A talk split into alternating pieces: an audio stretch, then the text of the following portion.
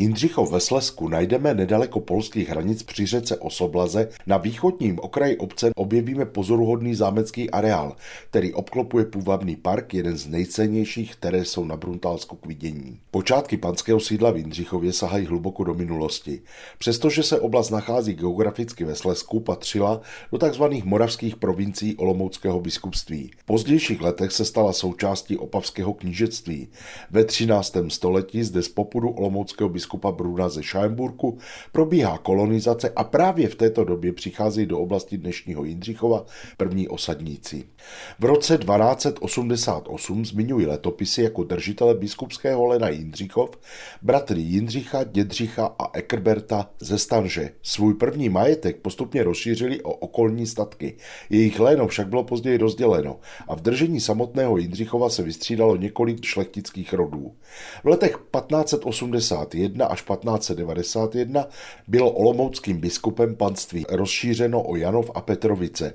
V roce 1594 pak tehdejší držitel rytíř Václav Pavlovský z Pavlovic přikoupil také Arnultovice, Bartultovice a Sajtendor, tedy dnešní osadu Životice. Václav Pavlovský byl hejtman a prokurátor Osoblažského okresu. V kostele v Jindřichově se dochovala náhrobní deska členů jeho rodiny s českým textem z konce 16. století. Patrně už ve 14. století stávala v Jindřichově tvrz. Někdy se o ní hovoří také jako o vodním hrádku. Její přesná lokalizace není známá, víme však, že zámek byl postaven nedaleko ní. Také další informace o panské sídle jsou velmi kusé.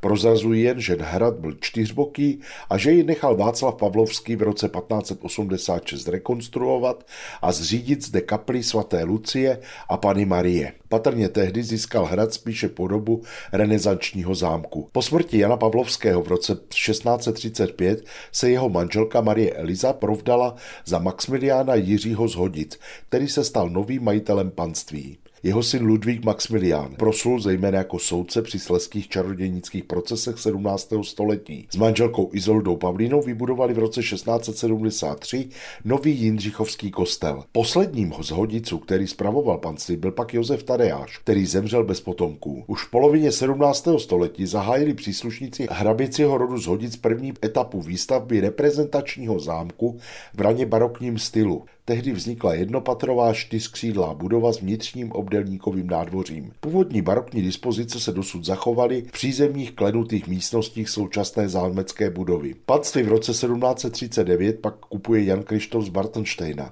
Poslední držitel zámku z tohoto rodu, Josef, byl po požáru v roce 1844 nucen zahájit jeho rozsáhlou přestavbu, takže zámek dostal klasicistní podobu, kterou si udržel doposud. Mimochodem za Bartenštejnu byl také v polovině 19. století upraven zámecký park, dostal podobu krajinářského celku blízkého přírodě a byl také doplněn o výzdobu v podobě plastik a třeba i altánu v klasicistním slohu. Když rod Bartenštejnů vymřel po meči, kupuje zámek a statek v roce 1868 rytíř Albert Klein. Podnikatelská rodina Kleinů držela zdejší majetky do pozemkové reformy v roce 1921 a po ní zámek a zbytkový statek odkoupil krnovský průmyslník Viktor Peške. Ten jej držel až do roku 1945, kdy byly jeho majetky znárodněny. Po válce pak sídlil v zámku zejména dětský domov. V současnosti se v souvislosti s jeho rekonstrukcí předpokládá využití pro seniory, ale také pro bydlení a turistické služby. Pohlednici z kraje mezi Pradědem a Hanou, tentokrát z Jindřichova ve Slezsku od zdejšího zámku, vám po vlnách Českého rozhlasu Olomouc posílá Mirek Kobza.